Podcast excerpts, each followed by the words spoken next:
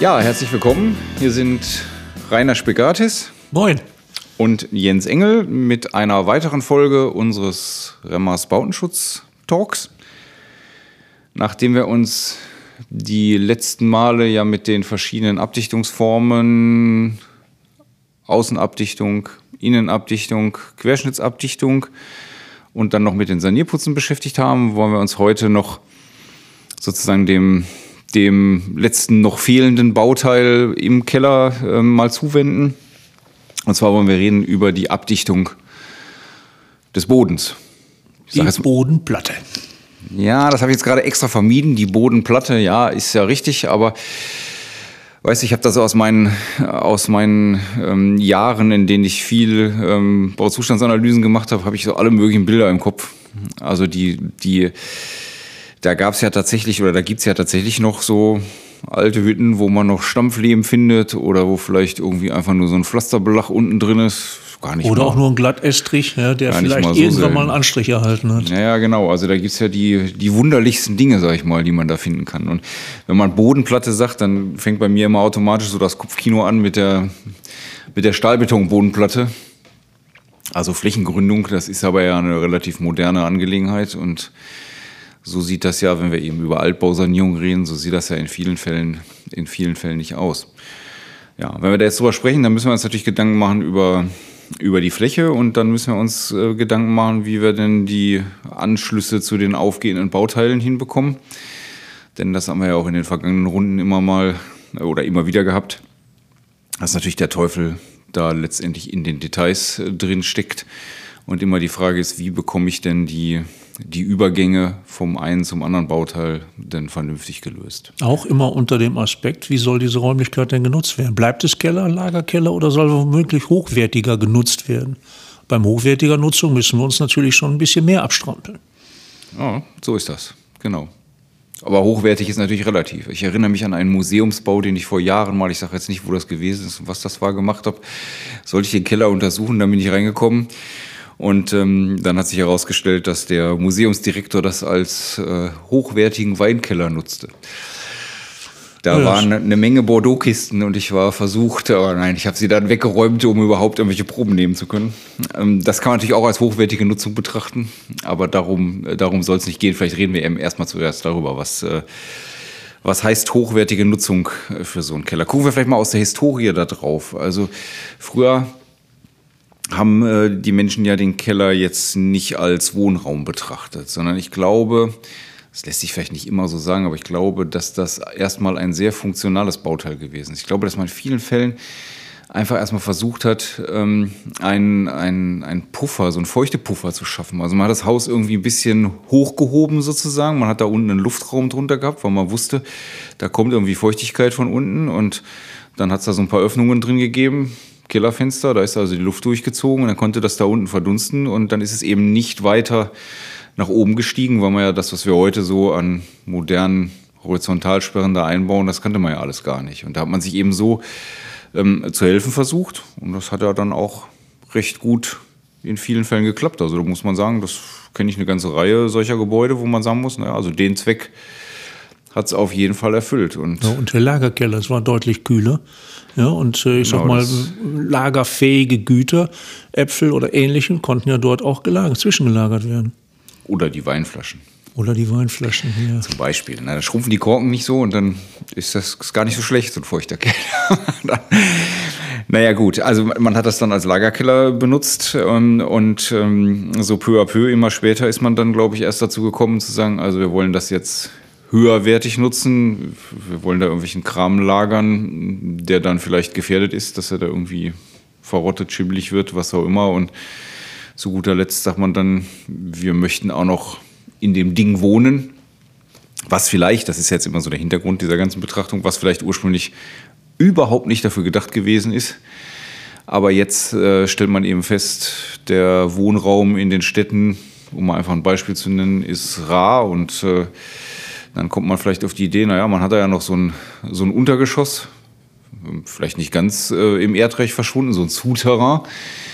Und da könnte man doch noch äh, gucken, dass man da irgendwie ein paar Räume reinbringt, die sich bewohnen lassen. Büro, Fitnessraum oder was auch immer. Genau, was auch immer das sein könnte. Ja, und dann stellt sich die Frage, ähm, was tue ich dann damit? Jetzt haben wir ja, wie gesagt, schon über die verschiedenen anderen Abdichtungsformen gesprochen, der Wände. Das haben wir jetzt eigentlich ziemlich umfassend uns angeguckt. Ähm, aber jetzt stellt sich natürlich die Frage, was machen wir mit dem Boden? Und ja, vielleicht, es war jetzt so ein bisschen sehr, sehr lapidar betrachtet, vielleicht gehen wir nochmal durch, was, was können das denn so, oder was sind das denn so typischerweise für, für Konstruktionen, die wir dann da finden? Ja, ich meine, klassischerweise ähm, Ende der 60er, Anfang der 70er Jahre die 15 Zentimeter dicke Betonsohle. Ne? Ab da geht es ja aufwärts in unsere Zeit, wie du ja gerade schon sagtest, Flächengründung, vielleicht sogar eine WU-Bodenplatte. Weiter vorher gab es Ziegelpflaster, gestampften Lehm oder auch das Bauschutt ja, in den Räumlichkeiten mehr oder weniger verteilt und mit einem Glattestrich sechs oder acht Zentimeter äh, Glattestrichschicht plangezogen wurde und das vollkommen ausreichend war, um dort Güter zwischenzulagern. Ja, wir hatten in der Verwandtschaft ein, ein Haus, an das ich mich gut erinnere, da waren die Kellerwände, das war 53 gebaut, da waren die Kellerwände aus Stampfbeton und die dazwischenliegende Bodenplatte war etwas sehr ähnliches. So, das Ganze war, äh, war in Norddeutschland auf Sand mehr oder weniger gegründet, aber hin und wieder kam dann eben doch mal irgendwie so Regenfälle, wo dann plötzlich der Boden dann dann feucht wurde. Und da hatte man versucht, dann in der Vergangenheit jetzt gar nicht irgendwie zu pflastern oder so, sondern man hatte da immer mal irgendwelche Beschichtungen drauf gemacht. Ich habe da nie untersucht, was das jetzt wirklich gewesen ist. Ist über die Jahre auch alles Mögliche ausprobiert worden und immer mal wieder irgendwas drüber geschmiert worden. Ähm, aber äh, muss man auch sagen, man musste da auch tatsächlich dünnschichtig arbeiten, weil dieser ganze Keller nicht eine vernünftige Stehhöhe hatte. Also ich musste da immer mit eingezogenem Kopf ähm, durch das Ding runterlaufen und ähm, durch das Ding laufen und äh, ja, da wurde dann äh, Wäsche gewaschen da unten drin, manchmal auch zum Trocknen aufgehängt. Ob das alles so sinnvoll, sinnhaft war, weiß ich nicht. Da gab es auch natürlich noch einen, noch einen Heizungskeller, da stand dann noch der Öltank äh, drin, wie man das eben so, so dann früher da gehabt hat. Also das ist so eine ganz typische, so eine ganz typische Situation. Also das würde man jetzt mit mangelnder Stehhöhe jetzt vielleicht natürlich nicht zu hochwertigen Wohnraum umbauen, aber gibt sicherlich ähnlich gebaute Keller, die die, Steh, die, die Stehhöhe dann haben. Und da muss man eben gucken, ähm, was also, wo man, man die Stehhöhe schafft, indem man dann womöglich den Bodenaufbau entfernt und tiefer gründet und eine neue Bodenplatte einzieht. Wir sollten natürlich auch nicht ver äh, vergessen, wogegen, du hast gerade gesagt, gegen Sand gebaut, äh, wo der Wasserstand ist. Und äh, wie schnell kann es passieren, vor allen Dingen bei den letzten länger anhaltenden Regenereignissen oder Schlagregenereignissen, dass der Grundwasserstand, der höchste Bemessungswasserstand steigt und dann eben auch zu diesen Undichtigkeiten kommt. Genau, also das können wir auch vielleicht nochmal festhalten. Für die Bodenplatte Platte gelten natürlich ähm, die gleichen ähm, Bemessungseingangsgrößen, wie das auch für die, bei den Wänden der Fall ist. Also auch da würden wir nachgucken, um jetzt mal wieder die korrekten Begrifflichkeiten zu benutzen was für eine Wassereinwirkungsklasse haben wir? Sind wir im Bereich W1E, wo wir ähm, nicht drückendes Wasser haben und dann auch sicher davon ausgehen können, dass das so ist und so bleibt. Du sprachst gerade die Regenfälle an. Oder ähm, haben wir es mit drückendem Wasser zu tun? Wobei dann wird es natürlich mit solchen Bodenplanen dann schon, wenn die tatsächlich unterhalb, unterhalb, des Grundwasserspiegels sind, dann ist ja. Äh, vielleicht eher nicht zu vermuten, es sei denn, draußen liegt eine Drainage, die auch in irgendeiner Weise funktioniert. Oder ich habe auch solche Keller schon gesehen, wo man dann irgendwo einen, einen Pumpensumpf äh, im Keller hatte, äh, wo sich das Wasser dann gesammelt hat und wo quasi ständig die, die Pumpe lief, um das dann, dann da rauszuholen. Ja, das sind so die Klassiker bei bindigen Bodenverhältnissen in den 70er, 80er Jahren. Gerne umgesetzt, dass man sich das Wasser ins Haus geholt hat über die Dränung. Ja, also hätte ja nicht sein müssen, aber man hat, dem, man hat dem so gemacht. Vielleicht war es dann etwas leichter, die Pumpe zu warten. Aber das denke ich mal nicht unser Thema heute. Wir wollen uns über die Konstruktion kümmern, also über hochwertiger Nutzung, Stehhöhe. Wir haben natürlich schon so einige Aspekte genannt. Gilt es natürlich hier dann auch eine Bodenplatte neu einzubauen. Ne, das müsste schon nach statischen Erfordernissen müssen nach ähm, dem Wissen des höchsten Bemessungswasserstandes dort dann auch ähm, eingebaut werden. Anschlussbereiche sollten auf alle Fälle immer mit einem Verpresslauf vorgesehen werden und zusätzlich auch mit gewissen Rückverankerungen. Also ich würde schon die Bodenplatte versuchen, mit in das Mauerwerk zu verankern und gegen Auftrieb zu sichern. So, waren, wir, waren so ein paar Punkte, Entschuldigung, dass ich dich unterbreche, ja. waren so ein paar Punkte, die muss man, glaube ich, ein bisschen ein bisschen erläutern noch. Also fangen wir vielleicht erstmal mit der mechanischen Verankerung an. Wie würde die aussehen oder wie würde man das tun, wenn man dann eine neue Bodenplatte einbaut? Also je nachdem, wie der Statiker es nun auch darlegt, ob ich jetzt äh, mir ein Loch in der Wand vorstelle, dass ich dann auch ebenso mit armiere und mit ausbetoniere, ob es vielleicht, eine, also wie so ein Zapfen, ja, quasi was dem Holzbau oder an den Holzbau herangelehnt, vielleicht auch abschnittweise Meter äh, Breite und dann vielleicht Steinbreite, sprich 12,5 Zentimeter dort zu verankern, wie eine Verzahnung. Also, also verankern heißt, ich, ich nehme Steine oder Teile von Steinen aus dem Mauerwerk unten im untersten Bereich äh, raus, aus den aufgehenden Wänden, schaffe quasi eine Tasche, in die ich dann entsprechend hinein betoniere, so dass dann die, die Wände quasi die Auflast für die Bodenplatte äh, bilden. Ja, du hast meine, meine Bilder, die ich im Kopf habe, aber sehr gut in Worte gefasst. Ja gut, äh, ist ja nur ein Podcast, deswegen versuchen wir ja immer, das möglichst bildhaft dann auch, dann auch zu beschreiben. Wenn ich da jetzt eine eine Präsentation hätte mit den entsprechenden Bildchen, dann ist das natürlich. Ein ähm, Bild sagt tausend Worte, sagt man ja so schön.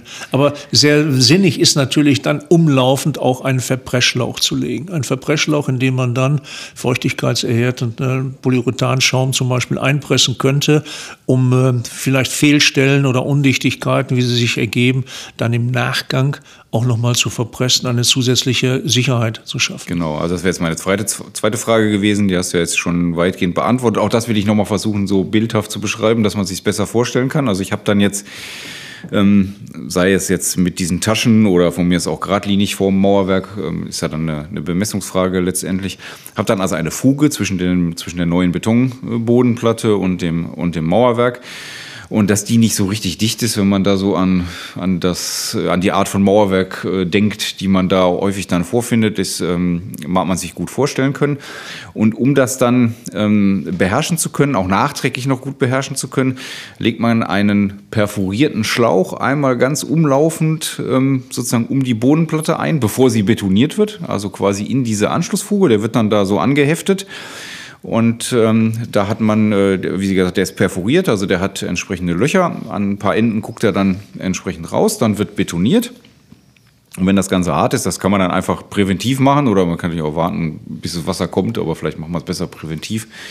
Dann wird eben ein Harz in diesen Schlauch eingepresst und da, wo eben ähm, noch Hohlräume sind, da tritt das Harz dann durch diese Löcher im Schlauch aus und verklebt oder dichtet die, die Hohlräume da ab und dringt dann eben oder verklebt diese ganze Randfuge, die da beim Betonieren entstanden ist. Und Randfuge ist auch nochmal, also diese Arbeitsfuge wäre dann als solche schon mal eine Vordichtung. Ähm, dann gilt es natürlich auch Wände und Boden mit Platte miteinander zu vereinen. Und äh, hier ist wieder unsere Dichtungskehle angesagt. Das heißt, man würde dann nochmal einen Freiraum oberhalb der Betonplatte äh, einschlitzen in das Mauerwerk und das wieder mit einem Dichtungsmörtel verschließen. Ja, diesen Schlitz, der, der entsteht vielleicht, wenn man diese Taschen macht, entsteht der vielleicht schon fast natürlicherweise. Okay. Wenn nicht, dann würde man ihn hinterher schaffen und würde dann da nochmal ähm, so eine keilförmige Dichtung dann äh, reinbringen oder ähm, eine Kehle oben entsprechend aufsetzen. Genau. Das wären die beiden Möglichkeiten. Gut, dann sind wir jetzt auch schon äh, fast bei der, oder was heißt fast, dann sind wir jetzt schon eigentlich bei der Abdichtungsebene ähm, angekommen. Das heißt, wir haben jetzt entweder diese neue Bodenplatte oder vielleicht eine alte, die will ich jetzt nicht ganz ähm, hinten runterfallen lassen, eine alte, die noch tragfähig ist. Also ist ja nicht zwingend gesagt, dass dieser ältere Beton, der da unten drin ist oder so, dass der nicht, dass der nicht grundsätzlich tragfähig wäre, noch für eine, noch für eine ähm, Abdichtung auf der Platte. Und jetzt ist die Frage, ähm, was für eine Art von Abdichtung würde man denn jetzt da drauf bringen? Das ist eine sehr interessante Geschichte. Also es gibt einerseits Bahnenwaren, die selbstverständlich aufgebracht werden können, PMBC, also kunststoffmodifizierte Bitumendickbeschichtung. Ähm, bedürfen beide äh, einen gewissen Aufbau, sprich hier Wärmedämmung auch nochmal, sofern man die beim Neuaufbau nicht äh, unterhalb der Bodenplatte angeordnet hat. Und äh, anschließende Trennlage auch, dass eben der normale Estrich dort aufgebracht werden kann. Ja, das war sozusagen schon der, der Gesamtaufbau. Ich wollte gerade noch kurz ähm, bei der eigentlichen Abdichtung bleiben. Also du hast zwei Sachen genannt. Du hast die Bahnwaren genannt. die wir da haben, die äh, verschweißt werden würden. Die müsste man dann, wir sind ja im Altbaukeller, also wir haben die Wände vielleicht von innen abgedichtet, vielleicht auch von außen. Die müsste man ja aber auf jeden Fall am Rand ähm, dann nochmal ähm, ein bisschen hochführen oder äh, reicht das aus, wenn ich, ja. wenn ich eine Kehle eingebaut habe und ich komme mit der Abdichtung, zum Beispiel der Innenabdichtung der Wände auf die Bodenplatte, äh, dann muss ich die Abklebung vielleicht gar nicht mehr unbedingt äh, hochführen. Ich müsste es nur überlappen, aber wenn ich die Wandflächenabdichtung, nehmen wir mal mineralische Dichtungsschlemme, führe, dann führe ich die 15 Zentimeter dann auch wieder auf dieses angrenzende Bauteil, sprich die Bodenplatte. Genau. Und 15 Zentimeter, das ist so das Maß der Dinge. Und da drauf würde dann die neue Abdichtung der Bodenplatte Überlappen wird die dann darauf geführt. Genau. Das wäre jetzt Variante 1. Variante 2 sind natürlich auch Abdichtungen, die es im Verbund zu erstellen gilt. Sei es jetzt mit starrer, mit flexibler, rissüberbrückender mineralischer Dichtungsschlemme oder mit Reaktivabdichtung. Das wäre eine weitere Variante. Die Vorteile dieser Abdichtung wäre, sie könnten auch unmittelbar mit Fliesen belegt werden. Genau, da stellt sich die Frage, ähm, oder stellen sich mehrere Fragen. Ähm, jetzt, das sind ja Dinge, die wir jetzt, ähm, die man jetzt im Grunde ja miteinander vergleichen muss. Du hast gerade schon genannt äh, die Wärmedämmung und jetzt hast du gesagt die Verbundabdichtung. So, nur so kurz zur Abgrenzung. Also bei der, ähm, ich habe eine Abdichtungsebene liegen, würde dann ähm, eine, eine Dämmung drauflegen, dann eine Trennschicht und dann einen schwimmenden Estrich. Das wäre sozusagen mal, auch wie man es im klassischen Neubau ja auch machen würde. Das wäre also im Grunde die hochwertigste Maßnahme, die man da schaffen könnte.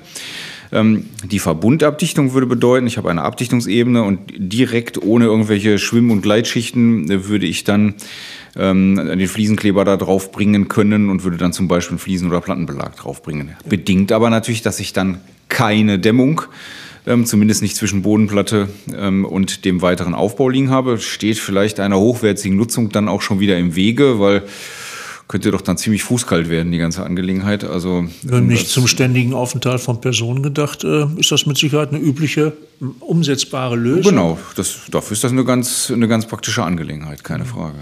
Du sprachst gerade ähm, auch vorhandene Betonplatten an, die vielleicht im Niveau oder ausgebrochen sind oder über die Nutzung die ein oder andere Fehlstelle aufweisen.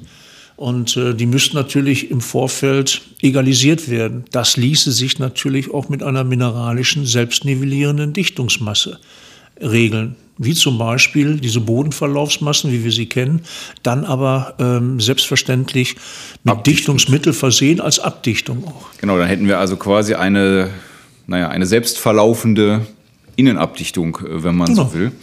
Das heißt, man würde in einem Aufwasch ähm, ja, nicht unbegrenzt, aber gewisse Unebenheiten, gewisse Ausbruchstellen möglicherweise in, dem, in der alten Bodenkonstruktion ausgleichen können und hätte dann eben zwei Fliegen mit einer Klappe geschlagen. Man hätte eine ebene, vernünftige Oberfläche und man hätte dann gleichzeitig eine Innenabdichtung und das wäre es dann eigentlich, eigentlich schon weitgehend. Genau. Setzt natürlich immer voraus, dass der Wandsohlenanschluss auch 15 Zentimeter vorbereitet ist, dass die Wand also auf die Bodenplatte geht und dann können wir unmittelbar anschließen. Richtig. Da stellt sich mir ja gleich die Frage, wenn ich das jetzt so eine, also ich kenne ja Bodenverlaufsmassen ansonsten, mhm.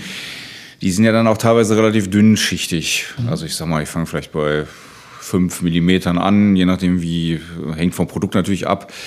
Ähm, aber sagen wir mal, ich würde das am Rand sehr dünnschichtig haben und habe dann aber diese Hohlkehle, die mir da von der Abdichtung der Wände nach unten auf die Bodenplatte äh, läuft. Das ist ja auch nicht so richtig schön. An der Stelle würde ich ja dann meine Mindestschichtdicke vom, von der Bodenverlaufsmasse nur noch schwerlich eingehalten. Ja, wie, wenn du jetzt den Podcast aber von, von, von letztem Mal noch überlegst mit dem Sanierputz, der Sanierputz in der Wandfläche, wenn der aufgetragen wird, der überdeckt gänzlich dann auch die Dichtungskehle, da sieht man nichts mehr von. Ne? Genau, darauf wollte ich hinaus. Das hieß aber, ich müsste den Sanierputz dann erst aufbringen. Also ich, ich, ich denke jetzt einfach mal in Richtung des Bauablaufs. Das heißt, ich mache die Abdichtung der Wände und mache dann nicht gleich die Abdichtung des Bodens, sondern bringe ich erst den Sanierputz auf, sodass ich da eben die, die äh, Kehle schon ein bisschen verstecke sozusagen, indem ich die, die Oberfläche der Wände ein bisschen nach vorne in Richtung äh, Raum hineinhole. Und dann habe ich da ähm, im Randbereich wahrscheinlich schon gar kein Problem mehr. Oder lässt von vornherein auf alle Fälle einen Schlitz, dass es hier nicht einen unmittelbaren Kontakt zum, zum Boden gibt, obwohl die Abdichtung ist ja schon gegeben über den Wandsohlenanschluss. Ne? Ja, bei drückendem Wasser wird ja auch empfohlen, das sagen auch die WTA-Merkblätter bei der Innenabdichtung, eine Dichtungsnut im ähm, Wandsohlenanschluss einzubauen. Mhm. Dann brauche ich ja gar nicht unbedingt die Kehle mehr oben drauf, wenn ich die sorgfältig ausgeführt habe, die Nut. Oder ich kann die Kehle vielleicht auch ein bisschen kleiner ausführen und äh, dann würde das Problem da auch schon reduziert werden, denke ich mal. In meinen Innenbereichen bin ich ganz bei dir. Beim Außenbereich würde ich, äh, bei den Außenwänden würde ich auf alle Fälle äh, raumseitig die Nut und die Kehle immer anordnen, damit ich auch hier mit einer gleichmäßigen Schichtdicke, darauf kommt es ja an, eine gleichmäßige Schichtdicke der Wandfläche, Abdichtung auf die Bodenplatte ziehen kann. Genau, das ist richtig. Aber dann ist eben wichtig, dass wir erwähnen, vielleicht hört das hier ja auch der ein oder andere Planer, äh, dass man eben sagen muss, äh, erst die Wandabdichtung, dann der Sanierputz obendrauf und dann danach erst die Abdichtung der der Das ist eine Variante. Die andere Variante ist, du sprachst eine 5 mm an. Äh, 5 mm kann im Hinblick Ausgleich vielleicht der Bodenplatte einen Neuaufbau darstellen. Im Hinblick Dichtigkeit, äh, Wasserdichtigkeit, da würde ich schon 10 mm äh, vorsehen, dass ich eine 10 mm an der gleichmäßigen Schichtdicke erbringe. Und so werden diese Materialien dann auch von der WTA als Innenabdichtung geprüft. Mit rückseitiger und, Wasserbelastung. Und entsprechend zertifiziert, genau. Also analog äh, findet die Prüfung ja statt, wie das auch bei den mineralischen Dichtungsschlemmen für genau. den Wandbereich dann aussieht. Genau. Setzt immer voraus, dass der Untergrund tragfähig ist, dass er gereinigt ist, äh, grundiert, staubfrei und dann äh, wird mit dieser Bodenverlaufsmasse, und da gibt es natürlich auch, selbst bei der händischen Verarbeitung, äh, Maschinen, Mischgeräte, so will ich sie einfach mal bezeichnen, mit doppelläufigem Rührwerk, da lassen sich 55 Kilo bequem, bequem äh, ansatzlos dann anschließend nach dem dem Aufbereiten eingießen, sodass es also auch hier einen zeitlichen äh, ich sag mal, Verzug in dem Sinne als Arbeitszeit gar nicht gibt. Und vor allen Dingen ist es einschichtig, es ist selbstnivellierend, wohingegen jede mineralische Dichtungsschlemme zweilagig verarbeitet werden müsste. Genau, und jetzt äh, stellt sich dann auch die Frage da noch, was macht man oben drauf? Ich meine, man könnte auch dort natürlich ähm, mit, äh, mit Dämmung dann arbeiten und immer noch einen schwimmenden Estrich draufsetzen. Das ist ja ungenommen, wenn denn die Stehhöhe zum Beispiel, um eine Einschränkung zu nennen, das denn dann hergibt. Andernfalls kann man natürlich aber auch bei untergeordnet äh, genutzten Räumlichkeiten im Keller, kann man ja auch einfach nur eine Beschichtung oben drauf bringen. Genau. Das ist einfach mal eine reine Verschleißschicht ja, in Form einer wässrigen Epoxy-Anstriches zum Beispiel wäre eine Möglichkeit. Ähm, die Hausfrau hört es ja immer ganz gerne, wenn staufrei bleibt. Ja, ist, auch die Befliesung wäre kein Problem. Ne? Genau. Damit wären dann also alle Möglichkeiten auch an der Stelle immer noch offen. Und es ist natürlich dann neben der Frage, wie will ich das nutzen, eben auch die Frage, was, was geben die Räumlichkeiten her? Also wirklich Stichwort Stehhöhe ähm, ist dann natürlich ein ganz, eine ganz wesentliche, ganz wesentliche Angelegenheit. Da hast du ja eher ein Problem wie ich. Ja, gut. Äh, vielleicht hat man auch mal Gäste, die ein bisschen größer sind. Also ich äh, weiß nicht. Also Wohnraum in der Hobbithöhle wohnen möchte ich dann auch nicht. also ist mir mein, mein Kopf schon wichtig, dass ich den nicht immer anschlage irgendwo.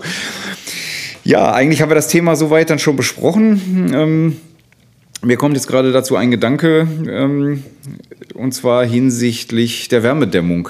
Die Wärmedämmung ist ja da jetzt eben Thema, ähm, Stichwort Aufbauhöhe und dann letztendlich, dann letztendlich Stehhöhe. Und äh, die Wärmedämmung, äh, die haben wir eigentlich noch gar nicht behandelt. Die spielt ja natürlich auch im Keller eine Rolle. Wir haben sie ein bisschen behandelt bei der, bei der Außenabdichtung. Da ist das ja alles relativ unkritisch, aber ähm, bei dem ganzen großen Thema nachträgliche Kellerinnenabdichtung spielt natürlich die Wärmedämmung auch eine Rolle.